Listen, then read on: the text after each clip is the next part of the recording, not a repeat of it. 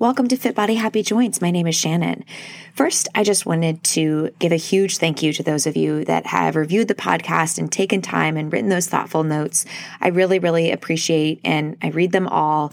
And we have a small audience, but a really passionate and excited audience. And reading those really inspires me to continue to make uh, more content and educate more. So thank you so much. If you are listening and you love the podcast, I would so appreciate a review on Apple Podcasts. You can also now rate on Spotify. So um, you can give your star rating through Spotify as well. I so, so appreciate all of those. So today we are talking about a tool that you can use to improve the neuromuscular connection to your muscle and thus improve your results. And I'm always talking about how it's important to feel your muscle flex and contract during any movement.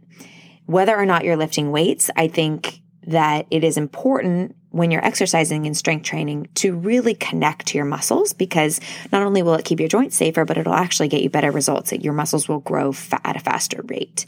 So I think a big mistake that people make is relying on the external forces, relying on the dumbbells, and relying on gravity to do the work instead of generating the work and resisting from the contraction and squeeze and flex of your muscles. So, like flexing with 100% effort to ultimately recruit as many muscle fibers as possible. So, we want both, right? We want effective choosing an effective exercise that choose that uses effective levers, that uses appropriate resistance, but then also fighting that by contracting your muscles and utilizing as many fibers as possible within that muscle. But I talk about that all the time, but like, what is really happening when we're doing this? And how can we improve the firing of our muscles in order to have better results from the work we're putting in? So today, I'm going to take it back a little bit because I think, you know, in some of my education in the past, I've skipped a few steps. So we're going to talk about the anatomy a little bit more. We'll talk about what a motor unit is how motor units are recruited in an orderly fashion, and a tool that you can use with really any muscle to improve the efficacy of its firing. But we're going to talk about the glute max specifically because I know that the glute max is a muscle group or a muscle that many people have a hard time firing and connecting to. So you can use this tool that I'll give you at the end of the podcast for any muscle, but we'll specifically walk you through how to do it for the glute max. So let's back way up and talk about the muscle fiber and how each muscle fiber is connected to your brain. Each muscle is made of fibers, muscle fibers, or these long cells, which ultimately make the tissue or the muscle contract and relax, allowing for your movement. But these cells don't just contract and relax on their own, they need a signal from your nervous system or from your brain. These muscle fibers or these cells are innervated by motor neurons. And these motor neurons transmit signals from the brain to the cell in order for that cell to contract. Each motor neuron can innervate several muscle fibers, but each fiber only has one motor neuron. So each motor neuron and the fibers that it connects to are called a motor unit. So you've got the motor neuron, which is connecting from your brain to the muscle. It's, it's the messenger. And then you've got multiple fibers underneath one single neuron that are responding to this signal from your brain. So some motor units have, you know, more muscle fibers per neuron, and other motor units have less muscle fibers per neuron. And I'll talk about that here in a second, but I want to use this analogy just to make sure y'all are with me. So we can use the analogy of like a grocery store operation and a chain of grocery stores. Your brain is like the CEO of that chain of grocery stores, ultimately managing the entire operation. But it's sending its different orders to managers of each individual store. And the managers of an individual store could be like the motor neuron, right? It's getting messages from up above, from the CEO or whatever. And it is then sending instructions down to the store workers, which could be your muscle fibers. So again, it's getting messages from the CEO, from the brain, connecting to the motor neuron. That motor neuron is then sending signals out to the workers, so your your muscle cells, your muscle fibers in order to contract and move the muscle. So together, the motor neuron and its various muscle fibers because again you can have one mo- you can have one motor neuron and then underneath that motor neuron could be various different muscle fibers. So together that motor neuron and however many muscle fibers it manages make up one motor unit. So the fewer fibers in any given motor unit the more precise your movements become. So essentially, if you have one motor neuron and you have fewer muscle fibers underneath that neuron, your movements will become more precise. And likewise, when you have more fibers underneath one given neuron, right, that neuron can't manage maybe as precisely as many fibers, so your movements aren't as precise. So, an example is in your eye muscles and in your hands there are fewer fibers per motor neuron. So there's around 100 fibers per motor neuron per motor unit. Whereas in the quad, you have like a thousand fibers per neuron. Since the movement of the quads, you know, needs to be, is, doesn't have to be as precise. Your movement of your hands, of your eyes, you want those movements to be really precise and delicate. So there are less fibers per neuron. And then activation of each motor unit. So again, the motor unit is the neuron and all of those fibers. Activation of each one of those, so you have many in, in any given muscle, is all or nothing. So it either contracts or it doesn't contract. However, you can contract more or less motor units within a specific muscle. Again, there are lots and lots of motor units in every single muscle. If it if a single motor unit contracts, it contracts. If it doesn't, it doesn't. So the more motor units you're able to contract during a movement, the more powerful the overall muscle contraction. Makes sense, right? The more motor units that come to the party, the stronger that muscle will contract. Motor units, and I've talked about this before, are recruited in order from smallest to largest. This is called the Henneman size principle. And there, I believe that there's some evidence that there's exceptions to this, but for today's podcast, we're just going to talk about, uh, we're going to talk about it in this way. So when you first start a movement, the smallest and weakest units are recruited first. These are your type 1 muscle fibers. So let's say you are you're starting to lift something your brain isn't sure how heavy it is so it's going to want to contract the smallest fibers first because they take the less energy the least amount of energy to contract and use. Your brain's always trying to conserve energy so it wants to go to the path of least resistance first. So these type 1 fibers are recruited first. If these cannot produce enough force to complete the movement if they're not strong enough to finish the movement the type your type 2 muscle fibers will, will join the party. And these type 2 fibers have higher thresholds for generating action potential. In other words, you have to work harder in order to recruit these muscle fibers. There has to be more work or more force in order for these type 2 muscle fibers to join the party.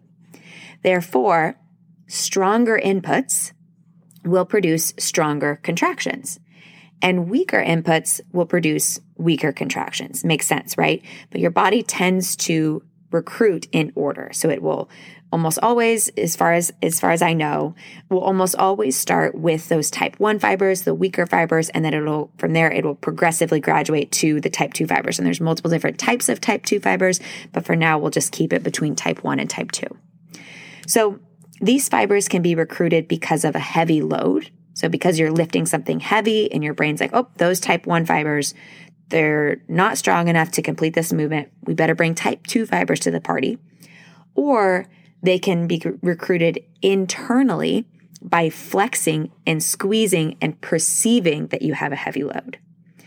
So this is why you can lift moderate or even light weights and you're if you're squeezing with 100% effort if you are imagining, you know, as many muscle fibers as you can contracting, you can still see great muscle growth. You don't necessarily have to lift super heavy in order to grow your muscles. I actually prefer lifting moderate or even light weights because and there's nothing wrong with lifting heavy weights, but moderate weights are great because you can still get the increase in size of the muscle without the additional strain or risk to the skeleton and joints that heavy weights often give you.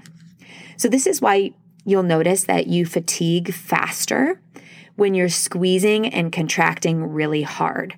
Let's say you're using a moderate weight and you could use like let's say you're doing a chest press and you could probably lift a lot heavier weights, but you are really focused and squeezing as hard as you can, imagining that the weight is twice as heavy as it actually is, you will fatigue faster. You will fatigue almost as quickly, maybe as quickly as you would if you actually were using the heavy weight. And this is a good thing because it means you're probably recruiting your type 2 muscle fibers, which can be powerful but they don't have good endurance, right? And they fatigue quickly. So if you're fatiguing quickly because you're squeezing with 100% effort, this is probably means that you're tapping into those two type 2 fibers, which is awesome. These fibers, the reason we want to t- tap into these type 2 fibers is because they make up more of the size of the muscle, the mass of the muscle, and will lead to more muscle growth than if you were just recruiting those type 1 more endurance fibers. And type 1 fibers are not bad to bring to the party, not bad to contract and use. Obviously, we want strong type 1 fibers as well, but those t- type 2 fibers are what we really want to tap into uh, when we're resistance training. So if you feel like you could go forever in a movement and you know you're not feeling like you're really fatiguing, you probably aren't getting into those type 2 muscle fibers. You could just be recycling those type 1 muscle fibers over and over. And this means you could probably afford to either flex the muscle harder and create that internal resistance, flex with 100% effort, and or increase your resistance. So you might do a combination of both. You might try flexing harder. That's always what I suggest first and see if you can fatigue yourself faster and you might not need to add extra weight. But if you're doing that, if you're flexing with 100% effort, if you're using this tool that I'm going to give you here in a second, and you're still not feeling like you're getting to your fatigue, maybe it's time to increase your resistance and increase your uh, weight a little bit. So, this is all great, but what if you aren't able to connect to and squeeze a muscle? And this is something that I hear a lot with various muscles, but again, a lot of times it's with the glute max. So I'll walk you through a tool that you can use with any muscle. And it involves knowing a little bit of anatomy. So if you know your anatomy, you can apply it to any muscle, or you can just look up the origin insertions of your muscle and kind of study it a little bit, which I do recommend, and apply it to any muscle that you want. But if you practice this tool with any given muscle, you will be able to recruit that muscle and get into those type 2 muscle fibers more quickly and with more efficacy. So, the reason I'm choosing glutes is because glutes are a common place for inflammation. And inflammation can block your ability to effectively connect to the muscle and contract the muscle. And inflammation can be you know, for various reasons, many, many, many reasons. Often in the glutes, it's from overuse. So if you're doing a program that, or if you're exercising in ways that's a lot of hip motion and a lot of hip stress, a lot of times overuse can create inflammation in your muscle and actually block the muscle from firing effectively. Uh, inflammation in the glutes can also be from dehydration and often it's from prolonged positioning. So, like lots of sitting. So, if you think about it, when you're sitting, your hip is bent, the glute is in its lengthened state, and you can start to get poor quality muscle contraction just from sitting for a long time. And you can get inflammation in the hips and low back, things like that. So, glutes are a common place for inflammation. And I just want to say before we get into this, you know, none of this works if you're not removing the underlying cause. So if you are doing this tool I'm going to give you, but you're still overusing your glutes, and you're still working your glutes every single day or multiple times a week, and you're not giving your glutes enough time for rest, that inflammation, that underlying inflammation is still going to be there. So although this may help you a little bit, it's not, it's not going to be as nearly as effective as if you remove that underlying stressor that's causing the inflammation right? Because we're not just looking to cover up the symptoms. We want to we want to get at the root cause. And same thing with you know prolonged positioning, if you can get up and walk around as much as often and circle your hips, move your hips in different directions, circle your ankles, things like that, um, that can also help reduce the level of inflammation in, in your hips and in your glutes.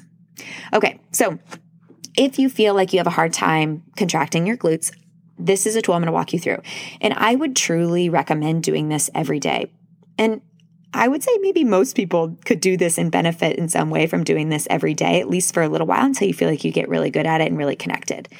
And with practice, you will improve your nervous system's ability to more quickly connect to the motor units and it will get easier. But just as a disclaimer, that this can feel like nothing is happening for a long time. And that's okay.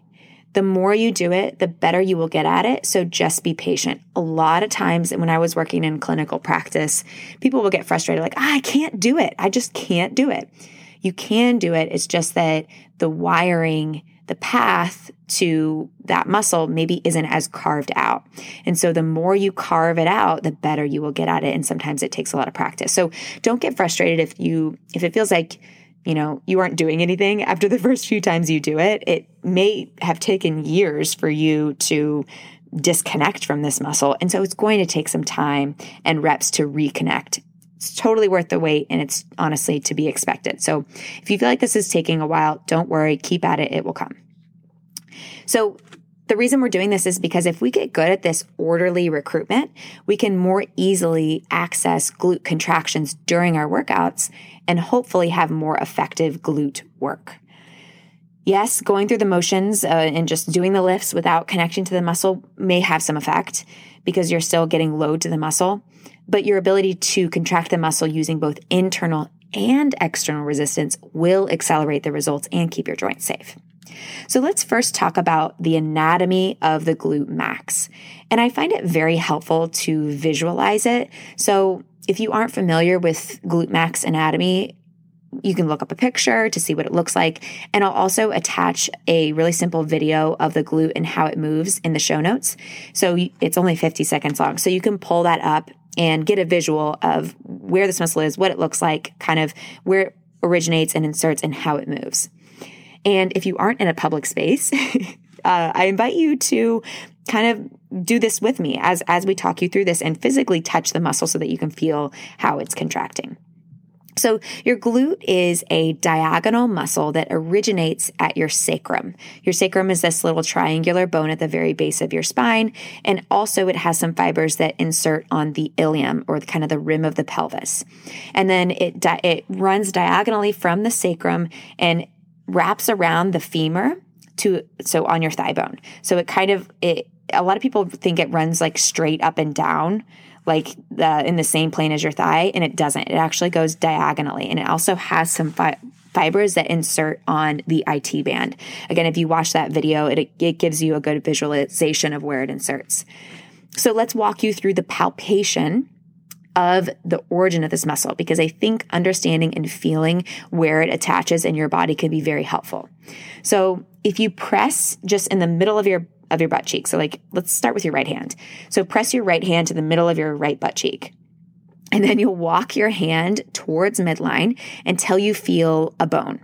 And that bone is your sacrum. It's that triangular bone kind of right in between your glutes. And this is where your glute max originates and you can palpate um, to the side of that muscle. So you'll feel it kind of drop off. It has a steep drop off right there. You'll feel it kind of drop off and you can palpate along the edge of that of that bone all the way down towards your tailbone or your coccyx, and then all the way back up until you feel kind of the curve around of that pelvis or that ilium. Um, so you can take your hand and walk up and down it and just give that muscle like a little palpation, a gentle rub. We're not trying to, you know, go go crazy on this just getting an idea and giving your body that kind of sensory input of where this muscle is so now we're going to practice now that we kind of feel where it is, we're going to practice orderly recruitment in a stepwise fashion. I find this is best to do standing, but you can really try it in any position, but I'll walk you through from a standing position. So we'll start with the right glute.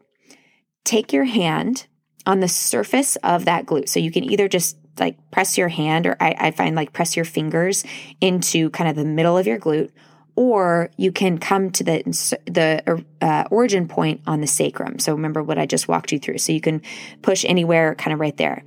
And it's not about deep pressure here. Your hand is just there to feel the contraction of the muscles. A lot of you are going to be tempted to skip step one, but please do not skip it. Is it is the most important step. Step one is to just think about the muscle contraction, contracting. EMG studies show that this is the very first step of orderly recruitment. And it actually does recruit motor units. And it's going to be so, so subtle, but very important. And this might be a stage that you stay at for a long time and just really carve that neural pathway really deep so that when we get into, you know, progressively flexing it more and more, you've already got this foundation really solid. And for a lot of you that have had maybe inflammation there for years, this might be where you hang out for a really long time. So from here, from a standing position, with your right hand either kind of in the middle of your glute or on your sacrum, I would recommend closing your eyes and just imagine rotating your knee outwards, so external rotation of your hip, and extending your thigh bone behind you. So rotating the thigh bone outwards and extending it behind you. No bones are actually moving. So you're not actually moving. If someone were to watch you, you would look completely still. You're just establishing that first and most important step of recruiting those foundational motor units. So you'll feel it contract or just think about it contracting for five seconds. So five second, contract it, contract it. Again, really light. You might not even feel it contract very much. And then relax it. So in the in between our reps, we want to completely relax for a second or two. And then you could repeat, you know, five or 10 reps. You'll probably find that you have to really focus on this, especially at first. And what you can do to improve the firing here is you can do a, a, few reps, you know, two, three, four reps, and then lightly palpate the glute with your hand or lightly roll with a medicine ball or a tennis ball along the glute. So you could just do it along like kind of the fleshy part of the glute. Again, if you look up the picture, uh, picture of it, then you can just kind of all along the surface of that glute I don't recommend like sitting or laying on a tennis ball to do this. I would do it standing and just use your hand as the pressure. And you're, again, you're not looking to like give it a deep massage, just like get around the whole surface of the glute one time. And that's all you need because we're not looking to add more inflammation or damage to the muscle with really deep pressure. So just kind of some light sensory input. You can use your hand, tennis ball, medicine bottle works. And then come back in and do a few more reps and notice if you're able to connect a little bit more. And you might find that by your last few reps, you actually start to feel a really, really, really light physical contraction or kind of quivering of that muscle. And that's amazing. That's where we want to be. You'll just feel like a very, just like almost like a whisper of the muscle. And if you're not there, it's okay. It just means you just need some more practice. It should be very, very, very subtle. You should not really feel any other muscle contractions around you. So if you're feeling, you know, back or hip flexors or, you know, outer thighs or abdominals, we want to try to get as simple as we can and get as clean of a contraction as we can. So don't be patient here. You know, hold for five seconds, five to 10 reps. And then, you know, you don't move on to step two until you've mastered step one. And you should feel like you can clearly picture this muscle contracting at any given moment and get a really, really light muscle contraction. So, how you know that you're good at this is, you know, maybe you try this and then later in your day, you're sitting eating dinner or sitting in the car and you try to do it and you just think about it and you're like, yep, and you can get it right away. And there's no like, focusing. There's no like, ah, ah, is that it? It's like clean. Yep, that's it. I got it. And by the way, if you are working on this, it doesn't mean that you need to stop working your glutes in your workouts. You can still continue to work your glutes in your workouts. In fact, I would recommend doing a few reps of this, of just thinking about the muscle contract before you go into your glute workouts. But you can kind of do it adjacent to your current workouts to improve the eff- efficacy. So again, this may take days, it may take week, weeks. Practice a few times a day if you need to. Practice in different positions. Great to do while you're driving, while you're standing in line, etc. So The next thing is to move on to step two. So, step two is to do the exact same exercise. Again, you're not moving your bones at all, but you're contracting a little bit more. So, you're contracting like a two out of five. So, just thinking about it, just thinking about the muscle contracting was a one out of five. And then we go on to a two out of five. And Step five is you're flexing as hard as you possibly can. Like you can't flex any longer. So again, we repeat the same process with just a two out of five. So just light muscle contraction, very subjective, but just try to differentiate between what does one feel like and then what does two feel like.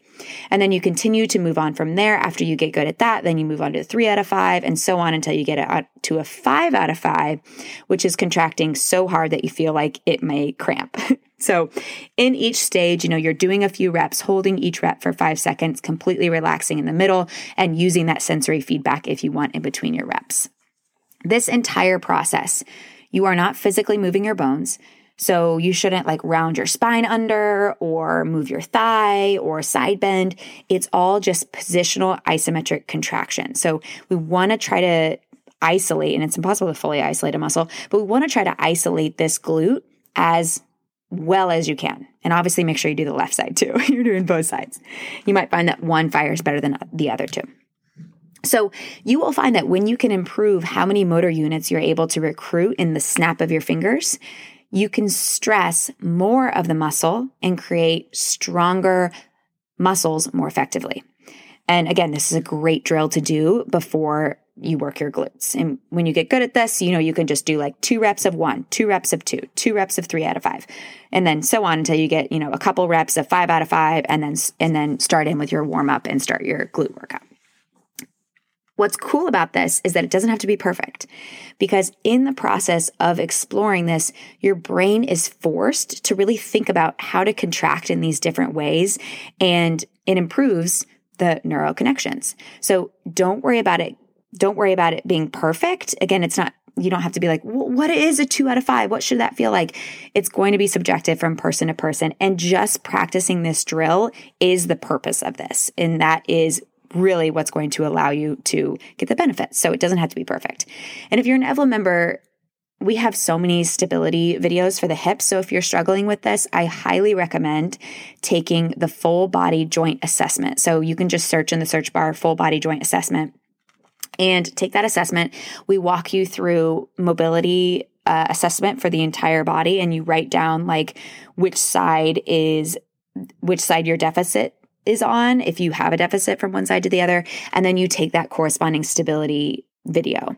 Because if you've been doing these drills consistently for a week or longer and you still don't feel like you've improved the control of your glutes, it may be worth kind of looking around, right? Up and down the chain to determine if there are other muscle groups where you can improve your stability and thus create a better environment and really really bone alignment for your glutes to do their job. So I do highly recommend if you're an Evlo member and you you're trying this drill and you feel like you need a little extra assist, assistance, go ahead and go take that uh, full body joint assessment and go from there. All right, so hopefully this was helpful. Hopefully this gave you some things to kind of practice and chew on. You can do this for any muscle. And if you would like to join us in Evlo, where we really prioritize our nervous system in order to get the best results without wearing down our body, we'd love to have you. We just increased our trial from seven days to 14 days. This is for a limited time only. So I will put the link in the bio if you want to join. You can join uh, for the first 14 days for free. EvloFitness.com, E V L O Fitness.com. And that's it. We'll see y'all next week. Thanks for listening. Bye.